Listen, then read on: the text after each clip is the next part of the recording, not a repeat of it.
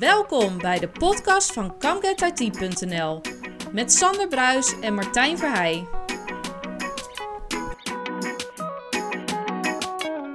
Aflevering 14 alweer van de ComGet IT podcast. We zitten weer in de locatie, eh, thuislocatie in Almere, Sander. Eh, hoe is het met je? Ja, nou het was weer even rijden, want Almere is voor mij niet naast de deur, maar voor de rest is het prima. Het is lekker weer vandaag, op de dag van de opname. Zal de datum niet noemen, want dat doen we normaal gesproken niet. Nee, precies. Maar we zitten hier met, vandaag met Ruben Spruit en daar ben we, zijn we natuurlijk heel blij mee. Ja, absoluut. Voor de Ab- tweede keer nu in de podcast. Ja, Maar nu echt. echt in de live podcast. Eh, ja, ik heb hier een heel lijstje staan. Ruben Spruit is eh, senior technisch eh, eh, technologist at eh, Nutanix. Eh, nou ja, Ruben, eh, volgens mij dat hele lijstje weet je zelf beter bijna te vertellen, denk ik. eh. Ja, Ja, zo, nou, span- zo, zo, zo spannend is het ook niet van de lijstjes. Hè? Uiteindelijk ben ik gewoon Ruben. Ik praat Nederlands, ik woon in Nederland. Ik heb een internationale eh, functie. Mijn achtergrond is technisch, dus technologist, dat, dat ligt me wel.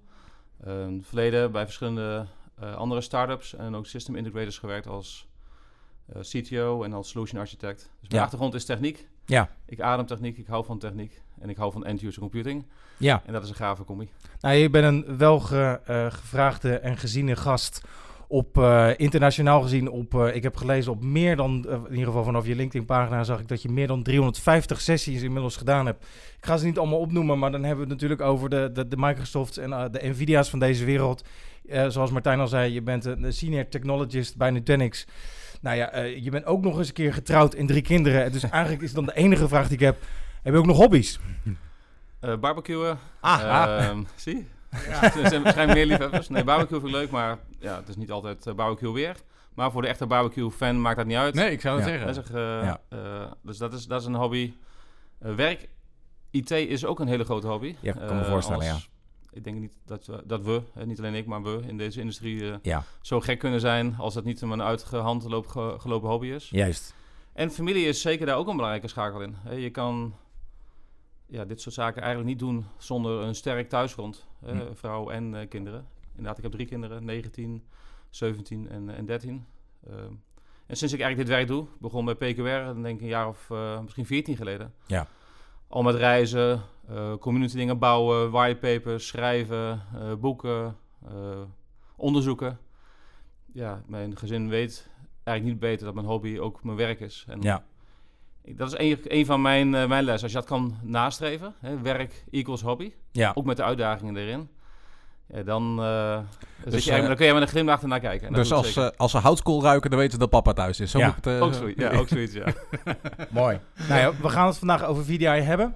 Ehm, dan maar gelijk op het onderwerp te komen. VDI. Ik denk aan een eh, virtuele desktop, desktop infrastructuur on-prem of in de cloud. Maar dat, dat denkt volgens mij al lang de lading niet meer. Kan je eens vertellen wat jij eh, tegenwoordig ziet als VDI? Hoe zul je dat zelf omschrijven naar klanten toe eh, wat dat betreft? Nou, je hebt zich de, de term VDI, hè, virtuele desktop infrastructuur, is eigenlijk wat je beschrijft.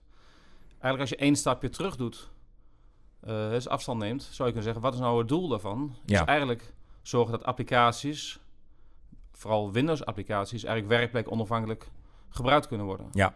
En hè, VDI is een, is een functie in die wereld. Ehm, de, het, werk, het, wo- het woord desktop komt daarin naar voren. Misschien dat je maar geen desktop wil hebben, maar gewoon een applicatie wil gebruiken. Precies. Op een MacBook of een Chromebook of op een Windows-machine. Ja. Ehm, dus VDI valt eigenlijk in de wereld van ehm, end-user computing, van virtual apps en desktops. En daar is een on-premises variant van een control plane, een broker. Ja. Ehm komen we later denk ik wel even terug. Eh, maar ook on-premises eh, workload machines die ik nodig heb om applicaties en desktops te gebruiken, is van belang. Maar je ziet ook grote bewegingen maken naar control plane, de broker als dienst. Ja. Eh, Frame, Nutanix, Citrix, Amazon, VMware, Microsoft. Ja. Dus daar eh, actief in die, in die wereld. Maar crux is, eh eindgebruiker boeit het niet. Nee, precies. Ehm, hè, en dat is meer een technisch ons verhaal van hoe gaan we het dan inregelen? Gaan we VDI gebruiken of gaan we het als dienst afnemen? Desktop as a service of as a service. Platform as a service wordt dan genoemd. Eindgebruiker zelf zal het een zorg zijn. Het wil gewoon met applicaties en, en, eh, kunnen, gebru- kunnen werken. En dat is wat VDI doet. Is niet iets nieuws, doen we al heel lang. Eh, daar, zo ben ik in, in eh, IT gerold, misschien wel 20 jaar geleden. Met in eerste instantie Citrix WinFrame, gebaseerd op NT351. Daarvoor nog zelfs OS2. Zo. Daar ben ik nog niet in gerold. Ja. Maar NT351 Ja, ja, wel. Ja. En ehm, ja, toen waren de use cases ook heel anders dan nu. Het was echt meer een remote access oplossing. Ja. Grote probleem met software distributie. Nou, remote access vandaag de dag is nog steeds relevant. Ja, Ehm, Zeker. software distributie en manageability, security, heel relevant. Dus VDI is ook relevant vandaag. Ja. Eh, en desktop as a service is relevant eh, van, vandaag. Dus ja, gave techniek om uiteindelijk wij als consumers, eindgebruikers, ik noem het heel vaak business consumenten, business consumers ja, te ja. voorzien van apps en desktops. Naast eh, ja, je grote liefde eh, VDI, ben je ook nog betrokken bij wat community eh, activiteiten. Waar, samen met Christian Brinkhoff en Mark Plettenberg ben je betrokken bij VDI Like a Pro. Niet Ja. iedereen kent het, wel als je in de IUC bekend bent. Maar even voor de niet-IUC gerelateerde eh, collega's onder ons, wat houdt het precies in? VDI Like a Pro is eigenlijk inderdaad een community ehm, groep Ja. van enthousiastelingen, hè, Mark en Christian. En is eigenlijk al veel langer geleden begonnen met een project heette VRC, Virtual Reality Check. Mhm. Reality check is ehm, eigenlijk ontstaan van ja, allerlei leveranciers maken allerlei claims over performance, over scalability, wij zijn de beste, nou dat soort zaken. Ja. Eh, en in de begintijd van VSC hebben we samen met Jeroen en ook met andere communityvrienden dat communityproject opgestart om echt leveranciers technisch te benchmarken. Whitepapers te schrijven, dikke eh whitepapers te schrijven en te zeggen, oké, hey, ik zie hier Intel versus AMD of eh Hyper-V versus ASX of de impact van applicatievirtualisatie of de impact van antivirusoplossingen in de context van VDI-wereld. Nou, toen, op een gegeven moment bouwden we een hele grote base op van, een basis op van eh, mensen die de whitepaper downloaden, e-mailadres achterlieten. En toen hebben we gezegd, oké, wat nu als we diezelfde klantenbase Gebruiken. gebruiken voor een survey? Ja. Om te vragen, waar zijn jullie nou eigenlijk mee bezig? Hoe ziet jullie infrastructuur eruit? En dat hebben we eh, jaren gedaan en nog steeds. En daar is eigenlijk VDI Like a Pro eh, uit ontstaan. En wat is de terugkoppeling die je ervan uit krijgt, vanuit de community? Ja, super gaaf. Want er is eigenlijk niemand anders die zomaar zo'n grote survey eh, doet. Hè. Honderden mensen vullen die survey in. Ehm, en dat doen we eigenlijk elk jaar. En op die manier kun je dus ook weer terugblikken en vooruitblikken. Van ja, wat heeft er de afgelopen jaren gedaan? Welke trends zijn er op het gebied van, nou ja, eigenlijk alles wat Ja. in end-user computing en virtual apps en desktop speelt. En dat is super gaaf om te gebruiken. En ja, er zit geen vendor aan. Het is dus maar gewoon puur ja, community liefde en Precies. objectief naar kijken. Ja. En ik, En- ik... Ja, nee, ga je gang. En dat is wat eigenlijk VDI Like a Pro eh, doet. Ehm, andere community vrienden hebben een, eh een een community project gestart, het Go EUC. Ja. Ja. Die eigenlijk zeg maar, het performance benchmarking stuk, wat we in het verleden met VRC deden, Hm. opgepakt hebben. Kleinere projecten doen. Eh, meer mensen bij betrokken. eh, veel content. Dus ook zeker gaaf community eh, initiatief. Hè, Go EUC. hè, ehm, ja, om benchmarking en best practices, performance guidelines, om die te onderzoeken, tegen licht te houden. En eh VDI Like a Pro doet het ook een beetje. Maar laatst tijd zeker aan de surveykant en eh eventorganisatie daaromheen. Dus ik proef ook een beetje dat daar dat hobbyisme en dat professionali professionalisme, zo, professionalisme, Mhm. Juist, kom even uit je woorden, eh, dat die elkaar misschien ook daar een beetje ontmoet hebben, Zeker, eh, wat zeker. dat betreft. Ja. En ook, dat gebeurt eigenlijk dan vanzelf. Als je ergens enthousiast over bent, dan steek je Juist. andere mensen aan. Ja. En ik denk dat iedereen ook zijn eigen verantwoording heeft om ook andere mensen mee te nemen. Hè, dus de eh, vrienden die bij VSC betrokken zijn, zijn nu betrokken bij Go EUC. En het is niet zo van, het is onze community, dus het moet gesloten zijn. Het is Nee, juist precies. de bedoeling dat het open is. Ja, en dat je mensen enthousiasmeert en dingen doorgeeft die andere mensen weer op kunnen pakken en een eigen community bouwt. Ja, dat zie ik in Nederland, dat zie ik ook zeker buiten Nederland, zie ik dat eh, eh, veel ontstaan. Nou, we zitten natuurlijk zelf tegenwoordig, eh, ja, in die eh, community-wereld. en ook wij zoeken nu eh, raakvlakken met collega's. Dus eh, leuk om eh, eh, dat eh, te horen, dat Zeker. dat ook eh, mede meespeelt. Ehm, je zegt al, ik ben 20 jaar bijna actief in die eh, VDI-wereld. Mhm. Ehm, ja, wanneer ben je echt die waarde van die VDI gaan toezien... en, en je daar echt op gaan focussen en toe gaan leggen? Nou, ik heb die waarde vanaf moment 1 al gezien. Alleen toen was die, zeg maar, de, de type, de use cases waren gewoon anders dan dat het nu is. Vroeger was het echt van heel erg, een echt een point solution. En nu is eh, virtual apps en desktops voor heel veel bedrijven echt gewoon een strate ook strategisch onderdeel van een moderne werkplek. Precies. Natuurlijk zijn er discussies van, hey, is een moderne werkplek, hey, je zou ook zeggen, rich client, fat client, Windows 10, die hoek. Eh, of eh, air quotes, dat zie je niet, want het opgenomen wordt. Air heel goed, heel of goed. virtual apps en desktops. Voor mij is het en-en. Maar wel degelijk een grote schakel in een moderne werkplek. Eh, en dus die waarde heb ik eigenlijk vanaf mo- moment 1 al gezien. In begintijd was het veel kleinschaliger. ehm, andere techniek, ook met andere technische problemen. Ja. Hè, storage, graphics, bandbreedte, gebruikservaring, eh ander type applicaties dan dat je vandaag de dag, eh, eh, eh, ja, vandaag de dag Ja. ziet. Nee, want dat vind ik wel interessant. Je noemde zelfs NT351. Ik, Ja. ken het, ik heb het ook nog heel, heel kort nog even meegemaakt in mijn begintijd. Maar wat, wat voor situatie had je dan toen mee te maken? Want internet, dan hebben we het over begin jaren 90, bestond, nou, technisch gezien, in ieder geval op consumentengebied, bestond nog niet echt. Nee. Hoe pakte je dat toen de tijd aan? Dat vind ik wel heel Nee, ik, interessant. heb toen, ik kan me herinneren, ehm, ik ben de exacte naam kwijt, maar van die interfaces, digi-interfaces met gewoon 32 modems eraan. ja, ja, ja. Ja, ja, had je ja, een paar ja, van die ja. interfaces gewoon in een server. Ja, ja, ja. Eh, twee socket eh, server met eh 256 MB ja, Ja. RAM. ja. En, eh, een 40 MB harddisk eh, of ja, iets in dat die geest. Ja. Want had je nog flopjes om eh, hè, licenties eh, Ja. te activeren. Ja, ja, Dat dat ja, ja. Of die grote dongels. Ja, Ja. Dus dat- was, in, dat, was, dat was tien tijd. Die, die tijd inderdaad. Hè. Dus Maar- echt, eh, echt maar- lang, lang, lang geleden. Ja, zeker. Maar toch in ieder geval functioneel genoeg op zijn minst om eh, nou ja, te zijn waar we nu gekomen zijn, eh, lijkt mij. Dus toen de tijd, zoals je zegt al, was voor jou al genoeg duidelijk dat dat zijn waarde, ik, dat de use case zal op dat moment, wat je zelf al zegt, heel anders zijn geweest. Ja, maar uiteindelijk in de kern, de functionaliteit die het bracht, was voor jou al genoeg om te zeggen van nou, dit heeft toekomst en daar wil ik ook verder mee. eh. Ja, zeker. Ja, leuk. Nou ja, de- even terug, je bent natuurlijk nu op dit moment CTO van Nutanix ook. Nee, die, die term is... eh, ik ben... eh de- Nutanix heeft...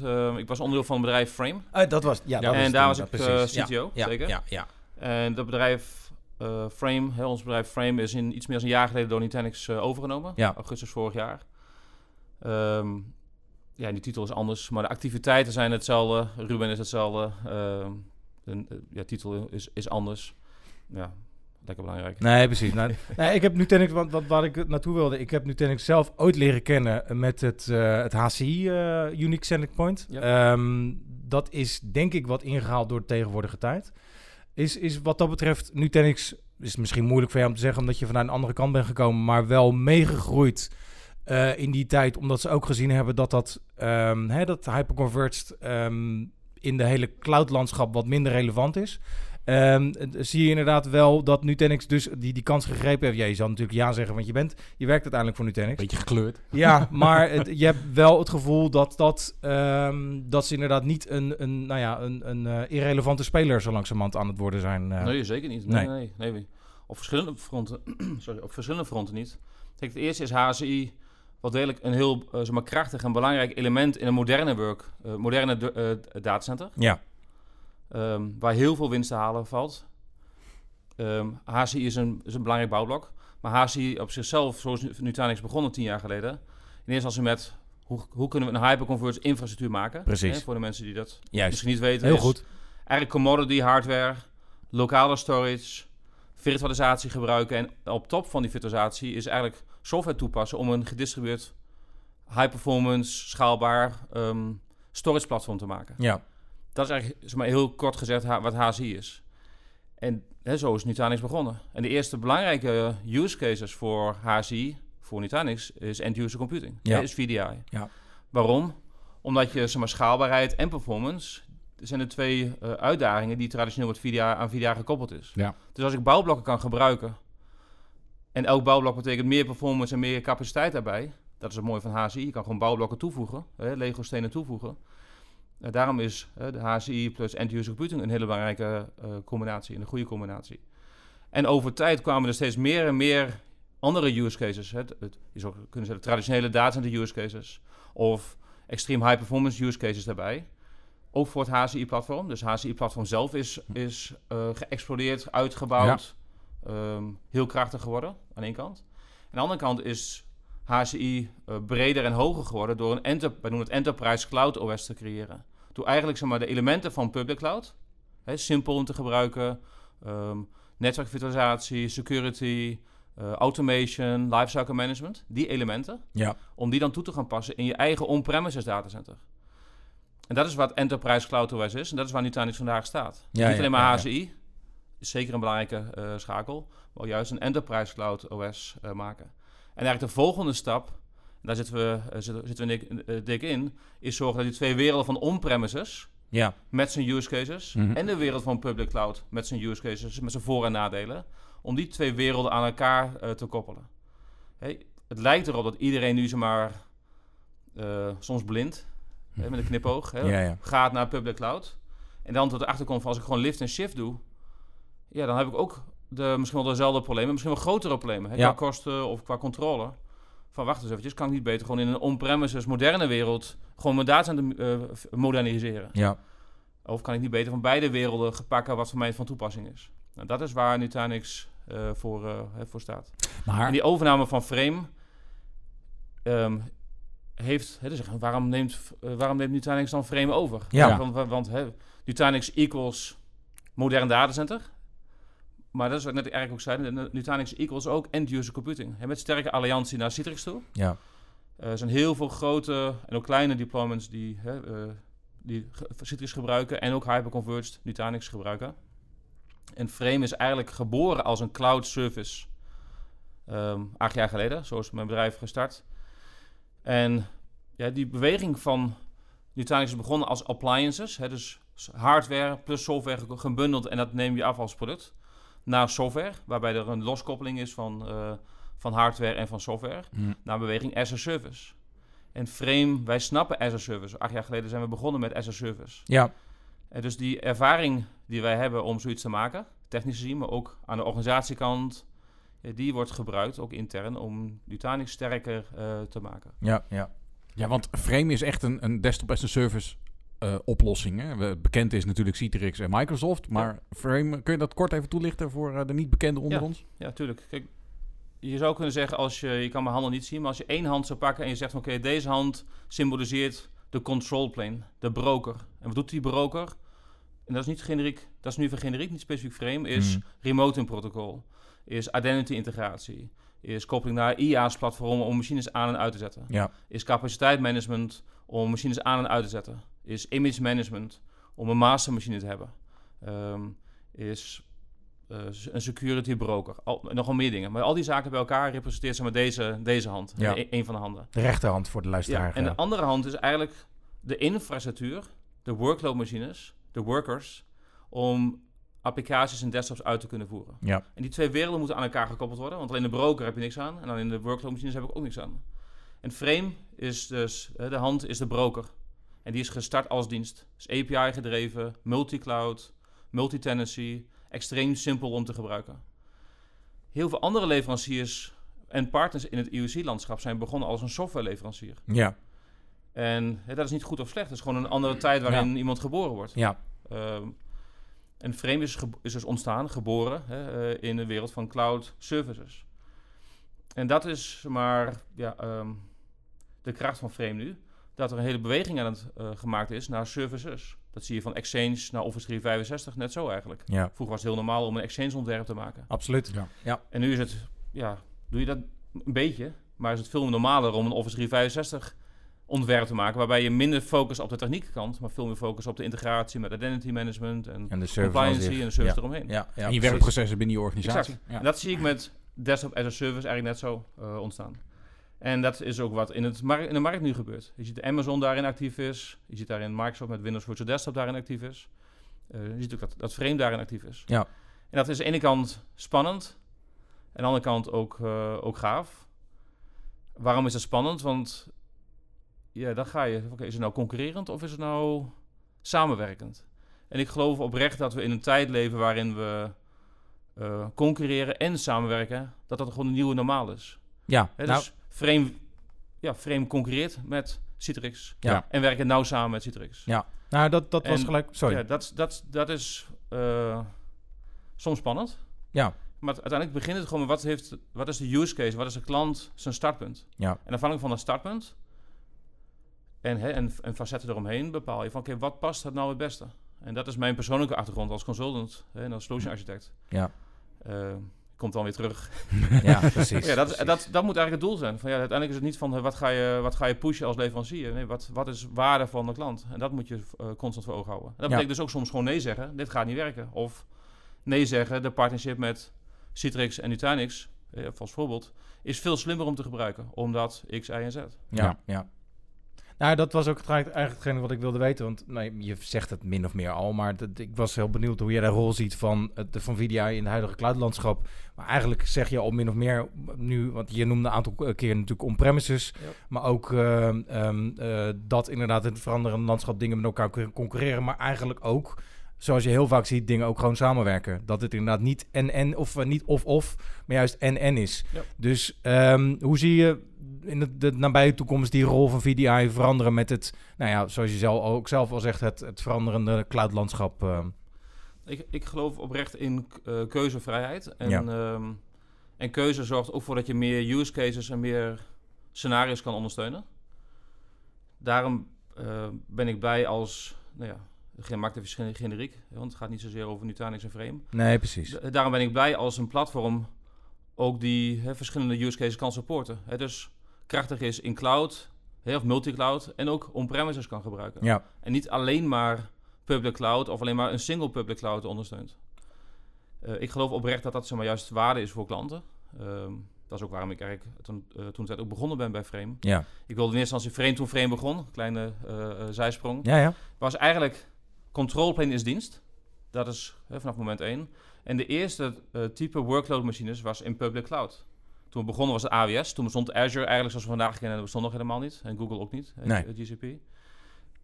Maar gedurende zeg maar, afgelopen jaren eh, is Azure toegevoegd, is GCP toegevoegd. En door de overname van, eh, door, door, door de overname van Frame door Nutanix is ook de rol van on-premises eh, heel belangrijk eh, Ja. Geweest en, en nog steeds heel erg belangrijk. En zie je dat ook dat die on-premises variant van de workload machines van, van toepassing is. Ja. En dat zorgt uiteindelijk voor gewoon keuze. En wat ik, wat ik zie is dat eh, een soort quote. Daas eats, eats VDI as lunch. Daar kun je, hè, er zit wat nuance in natuurlijk. ja, natuurlijk. Hè, maar er- ja, je ziet wel die beweging maken. Er is een, een reden waarom grote leveranciers in ons landschap zich focussen op as a service. Omdat klanten daar eigenlijk behoefte aan hebben. Ja. Want Ik heb niet meer de, de kennis van zaken om een complex, misschien VDI-landschap te beheren. Ik heb die mensen, eh, ik heb mijn collega's niet meer. Of ik heb misschien mijn collega's wel, maar we hebben zo'n breed landschap die ze moeten ondersteunen qua beheer. Kan ik niet gewoon als dienst af gaan nemen. Kan ik Nee, niet gewoon die control plane als dienst af gaan nemen. Ja. En dat zie ik beweging die eh, wordt gemaakt. Hè, ook dito voor Citrix en voor VMware. Die zijn ook die bewegingen aan het maken. Dus iedereen is die kant aan het bewegen. Crux is, wat, is, wat was het startpunt toen het product ontwerp, ontworpen was? Misschien had je dat sommige mensen Azure Remote App, ARA, Ja. nog Ja, ja. kent. En eigenlijk was dat software, hè, VDI, airquote, VDI software, Ja, geprobeerd om daar een dienst van te maken. Nou, wat is er met Azure, met Azure Remote App gebeurd? Ja, er is uiteindelijk de stekker uitgetrokken, Ja, omdat dat niet zo werkt. Of niet goed genoeg werkt. klopt. En is er een nieuw iets ontworpen, wat R- RDMI, Remote Desktop Services Modern Infrastructuur heet, hè, interne Microsoft naam, en wat nu Windows Virtual Desktop heet. juist. Ja. Voor mij is Ja. dat een levend voorbeeld waarin je kan zien, oké, het kan niet, je kan niet zo simpel software oppakken en daar een cloud service van maken. Multi-tenant, multi-cloud, API gedreven en het nog steeds simpel en betaalbaar houden. Dat gaat heel moeilijk. Ja. En Microsoft heeft het ook gezien. En daardoor is dit nieuwe platform ontstaan. Ja. Nou ja, je gaf ehm, in, ik heb eh, natuurlijk uiteraard hebben we ons zitten voorbereiden. En ik eh, kwam een interview daar tegen op, eh, op YouTube met Kevin Kaminski. Wie Ja. kent hem niet? Ja. Eh, op Ignite 2017. En daar gaf je in ieder geval aan dat, dat klanten minder geïnteresseerd lijken in de D-desktop van VDI. Maar dat het eigenlijk, nou ja, misschien naar VI gaat. Eh, heeft die trend zich voortgezet? Eigenlijk gaf je dat net al een klein Ja. beetje aan het begin. Maar dat, eh, kan je daar wat meer over zeggen? Ja, zeker. We zijn twee jaar, of nou ja, eigenlijk alweer drie jaar verder. Nou, er, is, er zijn use cases voor allebei. Het is een klant die zegt: Ik wil gewoon bij spreken een Thin Client aan kunnen zetten. of mijn machine kunnen gebruiken. Ik heb twee schermen voor me. Ik wil een volledige Windows desktop voor, voor me zien. Ehm, hè, die extended is. En daar wil ik alles in kunnen draaien. Ja. En die use cases, eh, ja, die ondersteunen we. En dat is, daar is niks mis mee. Helemaal niks mis mee. Maar ik zie ook use cases waarbij klanten zeggen: Ik heb gewoon een Windows 10 device. Juist. Of een Chromebook of een MacBook. Ja. En ik gebruik lokale applicaties. Voor, hè, wat, wat dan de definitie van lokaal is. Ja, ja. Van platform. Legacy. Laten we Office zeggen voor het gemak, bijvoorbeeld. Ja, maar ook Legacy, Ja, of, ik heb, eh. of ik heb een Chromebook. Hè, ik heb, dat speelt eh, zeker. Dat is allemaal web. Hè, Ja. Software as a service. Precies. En ik heb nog 10, 15, 20 klassieke, hè, met een knipoog, eh, legacy. Ik definieer legacy. Maar klassieke Windows Win 32 applicaties Ja. die ik wil aan kunnen bieden. Ja. Ik wil maar geen desktop interface zien. Want we praten nu eigenlijk over de interface. En alle techniek die erachter is, is eigenlijk hetzelfde. Maar de interface, hoe ik het presenteer, is anders. Ja, Dan is het veel meer applicatie-remoting. Eh, of published applications of remote applications. Of geef daar een naam aan. Ja. En ik wil gewoon op applicatie klikken. Die zit in mijn, in mijn shelf. Of die heb ik in mijn startmenu geïntegreerd. Of misschien in je eigen portal geïntegreerd. Ik klik op die applicatie. En 15 seconden later is die applicatie gewoon voor mijn neus. ja. En werkt side by side met andere applicaties, zowel remote als lokaal. Dat zie ik zeker eh, veel, eh, veel ontstaan. Maar zie je ook een, gewoon een shift inderdaad van het ene naar het andere, dat het inderdaad die desktop toch minder belangrijk wordt, dat je gewoon je eigen lokale desktop hebt met een eventuele Eh, naar je eigen... vraag. Is echt shift zou ik niet zo noemen. Dat niet. Nee, Nee. nee. Als ik uitleg, als ik dit gewoon uitleg, dan is het heel vaak gewoon kijken, welk, hoe, wat is mijn applicatielandschap nu? Ja, ja, ja. Hoeveel applicaties heb ik? Wat past het beste om applicaties waar te gebruiken, lokaal of in een centraal eh, werkplekconcept? en afhankelijk van die discussie is er meer focus op applicatie-remoting of Ja, ja. meer op desktop, Ja. eh, eh, virtualisatie of desktop-remoting. Ja. Dat is eigenlijk wat ik zie. Is eh, Microsoft eh, Azure of Azure Arc eigenlijk nog een toevoeging voor bijvoorbeeld Frame? Ehm, weet ik nog niet. Nou, want je Nee. noemde toen in dat, dat, onder, in dat interview noemde je onder andere multi-cloud, want het ging Ja. het over AWS Ja. en Azure. Ja. Ehm, nou ja, dat is, in de tussentijd is Azure Arc natuurlijk aangekondigd wat multi-cloud eh, Management. precies ondersteunt. Maar dat, eh, dat voor Frame heeft dat geen... Nee, Geen Frame is uiteindelijk zomaar gewoon een, is een workload die multicloud van nature ondersteunt. Ja, precies. En die vorm van management, dus Arc en ook andere, eh, is eigenlijk op een ander level is dat multi-cloud management. Ik zie wel vanuit Nutanix perspectief eh, multi-cloud management als een belangrijke schakel. Ik noem net al hybrid- hybride Ja. clouds. Ja, En dan even even generiek eh, maken, is multi-cloud management is een, een cruciale schakel. ja. Ehm, dus dat zie, daar zie ik wel degelijk zeg maar, eh, koppelingen. Dat is meer zeg maar, de Nu- Nutanix kant in plaats van de frame kant. Ja, oké. In frame platform, als een control plane, is ook multi-cloud management. Maar dan met end-user computing als eh, workload zou je, zou je kunnen zeggen. Ja, ja. En dat is eigenlijk ja. maar gebakken, al ingebakken Ja. van het, vanuit het ontwerp af eh, eh, in, het, in de oplossing. Dus je liep eigenlijk al op de troepen voor, op vooruit. eh.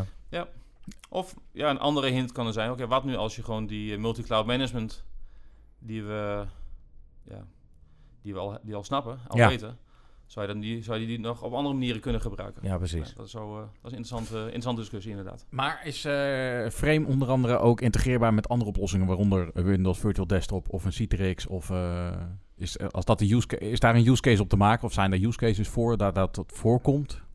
Of moet je het echt specifiek bij het ene... eh, Ja, bij het- integratie is wel een belangrijk deel. Alleen de- je vraagt af op welk niveau is integratie belangrijk. Aan de ene kant heb je integratie vanuit echt de, de, zeg maar de, de eindgebruikerkant.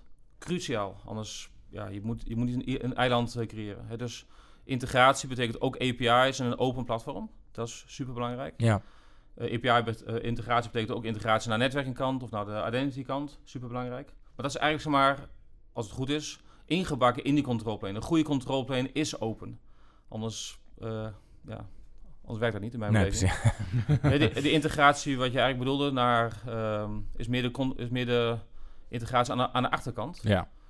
Ehm, het bijvoorbeeld hè, eh, eh, WVD is daar, een- je noemde, WVD specifiek. Ja, tijd zal leren hoe dat, eh, hoe dat gaat, hoe dat zich ontwikkelt. Kan ik niet zo heel veel over uitlaten op dit moment.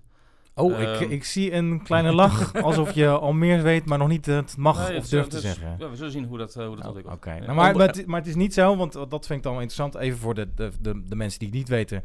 Eh, Frame levert de mogelijkheid om in ieder geval apps aan te bieden via je webbrowser. Ja. Ehm, het is niet zo dat je op dit moment, dan noemen we het even Word of Windows Virtual Desktop, dat je die in je browser al kan aanbieden. Of zijn we wel? Dat kan wel. Kijk, dat kan wel. Kun je, kun je frame-powered applicaties eigenlijk in elk platform draaien. Stel Ja. dat je eh, Citrix gebruikt en je wilt die frame-powered applicaties in je Citrix-sessie gebruiken. Ja, is niks spannends aan eigenlijk. Het is gewoon een, eh, ja, is ook zeggen, een, het lijkt een soort web, eh, webapplicatie. Oh, eigenlijk is eigenlijk een Windows-applicatie in een browser. ja Maar als je precies. die browser in de Citrix-sessie zou draaien, zou dat ook gewoon kunnen. Maar dat is niet, dat is niet waar je op hint, is mijn... eh, Nou, nee, kijk, het, ik- wat mij... Kijk, dat is gewoon puur even mijn nerd, eh, nerd eh. Als ik daadwerkelijk een Windows desktop gewoon in mijn... nou ja, ik gebruik dan Firefox browser Ja. of je Chrome browser of Ja. whatever. Als ik dat aan zou geboden, ge- geboden zou zien worden... zou ik dat gewoon sowieso al heel erg leuk vinden om te zien. Oh dus ik, kan me gaaf. gewoon puur vanuit die, die, Oh die optiek... vind ik het al interessant. Nee, is ook zeker interessant, want de, wij leven steeds meer in een browserwereld. Ja, Dus als ik, en zo is Frame ontstaan, run any application, any Windows application in een browser. Ehm, dus ook een desktop. Ja. Maar voor iedereen, voor alle andere vendoren in ons IOC-spelveld, is de browser zeg maar de backup plan, plan Ja. B. Van je hebt iets lokaal niet geïnstalleerd, oké, je hebt wel een browser, ga dan naar, naar je browser. Ja. En dat zorgt ervoor dat de user-ervaring vele malen minder is. Voor Frame is het compleet andersom. Voor ons is de browser de engine om applicaties net zoals te draaien. Ja. Hè, vol, eh, twee mo- muldere moni- multimonitor, 4K, 60 frames per seconde, microfoon support, clipboard support, aparte keyboard combinaties, allemaal in die browser. Dus dat is een, een grote, eh, grote eh, ja, andere, Andere, groot verschil. ja. Ja. En ehm, dat zorgt er ook voor dat je andere use cases kan ondersteunen die ja, anderen moeilijker vinden om te ondersteunen. Ja. Nou ja, om dan in, om die, die browser eh, eh, ondersteuning, want eh, daar hint je ook, of dat noemde je heel even op je presentatie bij Expert Live. Eh, toen zei je Google Stadia komt eraan. En je zei letterlijk Google, Google, Stadia, Google Stadia is VDI. Ja. Hoe vind je dat ze het doen op dit moment? Heb je daar een ik heb mening over? Google Stadia zelf gespeeld. Ja. Dat is mooi, want het is een gamingplatform, dus een pas spelen past. eh, Precies. Ja, dus even, want dit is mijn persoonlijke... ik ben de gamer van ons twee, dat, dat is Ja. inmiddels wel duidelijk. Nou, ik speel eh, Google Stadia, heb ik, eh, spe- speel ik wel eens. Ja. Ehm, ik ben niet een extreem diehard gamer. Nee. Ehm, eh, anders had ik het al bij mijn hobby's genoemd. Ik vind Ja, het leuk om ja, te spelen, ja. maar het kost gewoon heel veel tijd. En tijd is mijn grootste, grootste uitdaging eigenlijk. Ehm, ja, die wereld is eigenlijk nog heel jong. Hè. De, ik denk de uitdaging van Stadia is soms technisch. Ja. Dus multiplayer en latency bijvoorbeeld. ja Maar ook van bijvoorbeeld. content zelf. Hè? Dus Ja. games en games-titels. Er is een reden waarom ze een game studio overgenomen hebben en game studio runnen. Ja. Dus nog echt, echt early days hè, voor game streaming as a service. Maar kijk je naar Nvidia hè, deze week, of kijk je naar Microsoft en ontwikkelingen eh, ook. Hè, er zijn Ja. grote leveranciers die actief zijn, of actief worden in die game streaming as a service. En technisch gezien, daar was mijn hint in Experts Live, Ja, technisch gezien is game streaming as a service eigenlijk een soort van applicatie remoting. Hè, Precies, VDI. daarom. De techniek is eigenlijk eh, hetzelfde. Ja. Klinkt gek, wat ik nu zeg. Maar kijk je naar Stadia, is ik, ik gebruik een browser, ik gebruik een remote protocol, kom in een datacenter terecht, ik kom op een VM terecht, die VM heeft een GPU en die VM draait apps, in dit geval games. En als je naar Frame kijkt, al die dingen die ik nu eventjes boef, in één zin noem, is exact wat Frame doet. Ja. Ehm Nou, Stadia een succes worden? Ja, dat, zijn, dat zijn hele andere factoren. Hè? Dus als precies. welke gametitels en hè, welke... Hoe market je het? Ja, hoe maak je het? Al ja. hele andere factoren spelen daar een rol in. Inderdaad. Maar technisch gezien zijn we vandaag zover dat we ja, dit soort games gewoon op een, eh, op een, in een browsertje, hè, ik maak het bewust even klein, in een browsertje kunnen Ja, draaien. ja, Ja. ja. En dat is, dat is heel gaaf om te zien. Als je 20, 25 jaar geleden met diezelfde technologie, Precies. met modems eh, en, eh, een extreem lage bandbreedte. Windows applicatie, aan kan bieden. En je kijkt naar vandaag de dag en je hebt hè, 100 dB, gigabit thuis, Ja. lage latency, dikke GPU's. En je kan gewoon games draaien op een, eh, op een Chromecast. Nou, had je Of, eh, dat toen de tijd nu met terugwerkende kracht, had je dat toen kunnen voorzien, denk je? Nee, nee, ik zal... Nee, nee, nee, nee. Ik, Nee, denk ja, dat, goed. ik denk dat het heel lastig is, ook voor hele grote vendoren, ook voor Microsoft, om echt te zien waar, waar staan we over tien jaar. Precies, ja.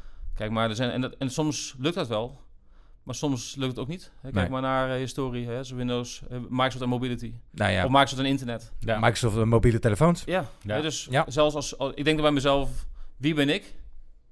Niemand in dat geval. Als als grote bedrijven met, met bakken geld en hele slimme mensen dat niet kunnen voorspellen, ben, kan ik het al helemaal niet. Nee. En soms hoef je ook geen groot bedrijf te zijn met heel veel mensen. Soms kan juist een kleiner bedrijf met veel minder mensen iets eh, Precies. sneller voor elkaar krijgen als dat, eh, dat je... Maar jij zegt over tien jaar kan ik het niet inzien. Dan loop ik alvast even op een vraag vooruit. Gewoon doen. Gewoon doen. Eh, wat, hoe ziet de werkplek voor 2025 er dan uit? Zover jij dat kan inschatten. zover jij dat kan inschatten. Ja.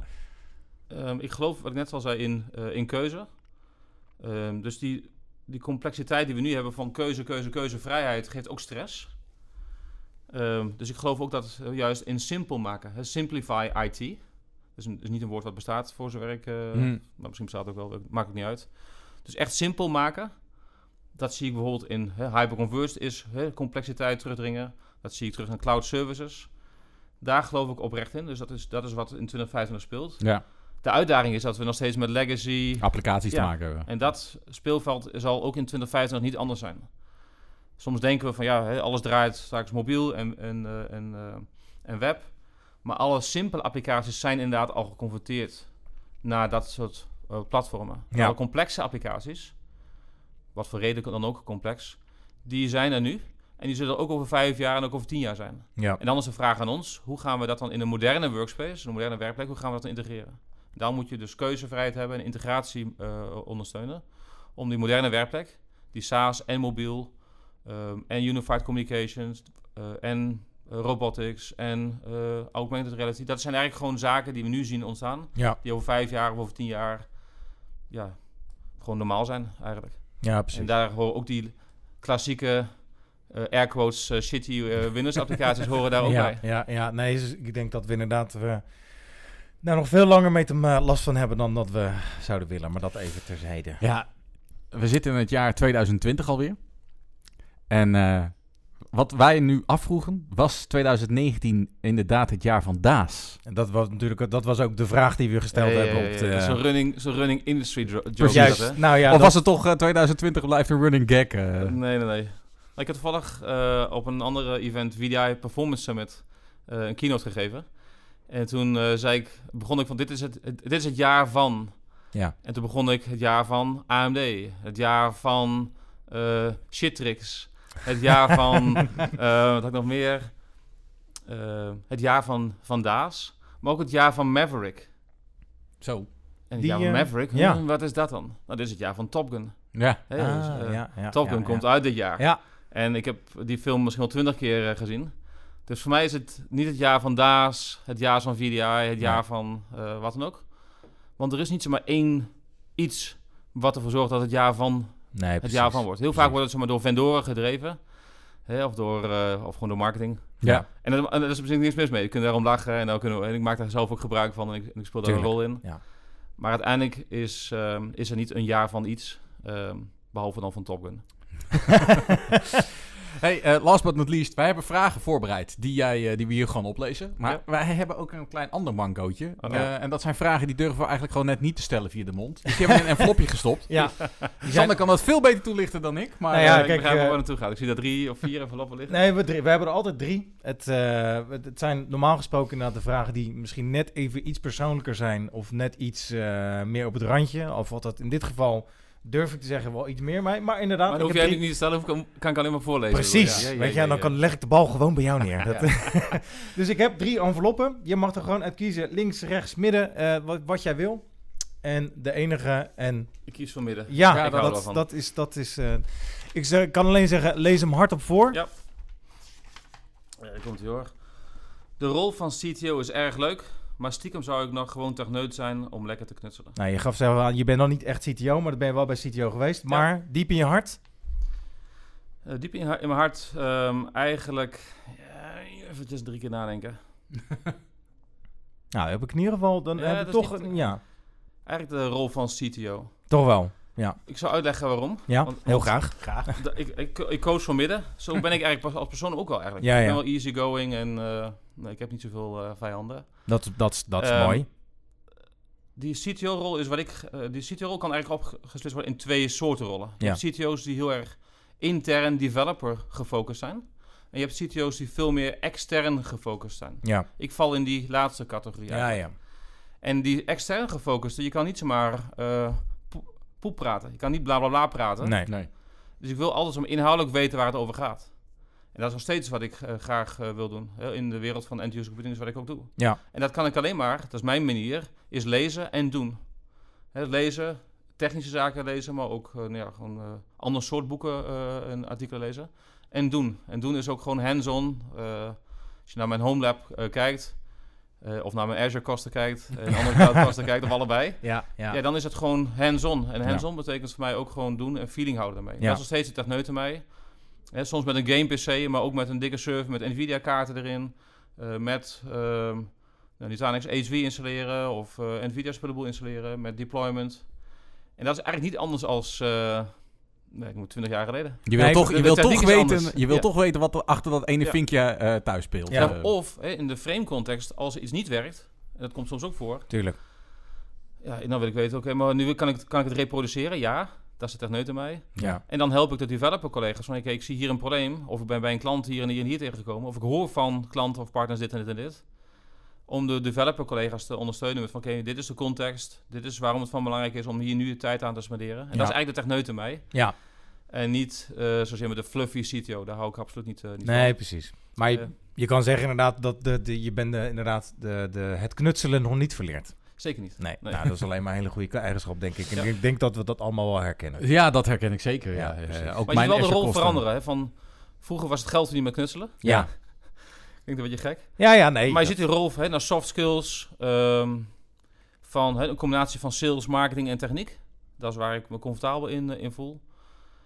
Met zeg maar, de technische zeg maar, eh, achtergrond. eh, de bagage die je ja, hebt. Ja, precies. Ja, dat, leuk. dat helpt in, ik denk dat voor jullie hetzelfde geldt, dat helpt in eh, projecten, projectmanagement, Zeker. Ja. in consultancy, als je die bagage Ja. meedraagt. En je begrijpt de business en je kan het vertalen, Ja. dan ben je goud. Nou ja, en wat je ook al aangeeft, dat, dat is ook het veranderende IT-landschap. Vroeger kon je eigenlijk gewoon jezelf staande houden met knutselen en je geld verdienen. Die, Nee. die tijd is voorbij. Ja. Inderdaad, praten met de business, eh, gewoon een, een, een veel grotere bagage meebrengen. Ja. Nou ja. Maar vergeet niet zomaar soms, eh, ook in de wereld van cloud, dat ehm, die details, hè, die dan bij de zaak is knutselen, klinkt een hobby is, maar Ja, dat, nee, maar dat- helemaal niet zo. Weet allemaal wel wat we Eh, bedoelen. dat je die, soms die details, die details vergeten we, terwijl die details soms wel iets kunnen maken of breken. Ja. Het is storage en performance is een voorbeeld. Ja, cloud hè, performt altijd goed en kost geen rol. Nou, dat is niet zo. Nee. Er is een reden waarom er verschillende storage types in Azure zijn. En Azure is nu eventjes een voorbeeld. Ja, ja. En als je kijkt naar IOPS en, en diskgroepen, iets meer de techneut mij, Ja. dan zijn er ook best wel uitdagingen aan de storage kant die je moet weten voordat je zeg maar, Mhm. hè, die je in je designproces moet weten. Ja. En die je meeneemt in je designproces om keuzes te maken. Ga ik iets on-premises draaien of toch in public cloud? Wat voor input heeft die storage keuzes in, eh, in performance en in kosten? En dan komt eigenlijk de techneut toch weer een beetje terug. Ondanks dat je niet met, niet met RAID-groepen en disken en SSD's Nee. aan de gang bent. Nee. Maar die techniek die je toen de tijd wist, die kan je ook toepassen in de moderne wereld. Kijk. En Leuk. daarmee eh, vind ik het weer genoeg voor deze podcast. Ja, we zijn alweer eh, lekker lang aan het praten. Ja, Ruben, ik wil jou bedanken voor je komst. Ja, waar, kunnen we, waar kunnen we jou eh, meer terugvinden de komende periodes eh, op evenementen? Ehm, even kijken, er binnenkort is er een MVP Summit. Ja. Daar zullen we Binnenkort, minder- welke datum hebben we het dan over? eh, in maart. In, maart. maart. Maart Ja. 2020. Ja, Ja. en dat is één. Er is een EUC Masters Retreat eh, in Phoenix. Dat Ja. is in, eh, in april. Super gaaf event. Ehm moeten we zoeken. EUC Masters Retreat. Eh, groot eh, event van Nutanix, een .next in Chicago. Ehm mij is dat in juni. Eh Experts Live. Verwacht Ja. ik. Maar Ja. eh, de, Daar, zien. eh, Daar gaan Ik we bij zijn. niet exact de datum met mijn hoofd. Is dat ook juni als mijn hoofd? Eh, ergens in die richting, ja. Ja. Oh, ja. Dus dat is wat ik eh, verwacht. En er zullen ook allerlei lokale communitygroepen in Nederland en buiten Nederland zijn. Dus Genoeg te doen. genoeg te doen, zeker. En, en waar kunnen we op internet meer informatie over je vinden? Eh, Twitter daar ben ik heel erg actief in. Eh eh, erg spruit uit met een lange ei. Ja, ja. Heel, dat- heel goed. Ehm, LinkedIn ehm, ook regelmatig. Of nou ja, eh, leg gewoon contact en eh, koffie drinken of een biertje drinken. Ook altijd, eh, ook altijd goed. Kijk, dan gaat het helemaal goed komen. Eh, ons vind je natuurlijk gewoon op www.comgetit.nl. Inderdaad. jou bedanken weer voor het luisteren. En eh, graag feedback achterlaten op deze podcast. Waar wij onze podcast weer beter mee kunnen maken. Doe dat graag op onze website of gewoon in de Apple iTunes Store. Bedankt. Tot de volgende. Bedankt voor het luisteren naar de podcast van CamGetIT.nl. Wil je meer weten? Heb je vragen, suggesties of opmerkingen? Bezoek dan onze website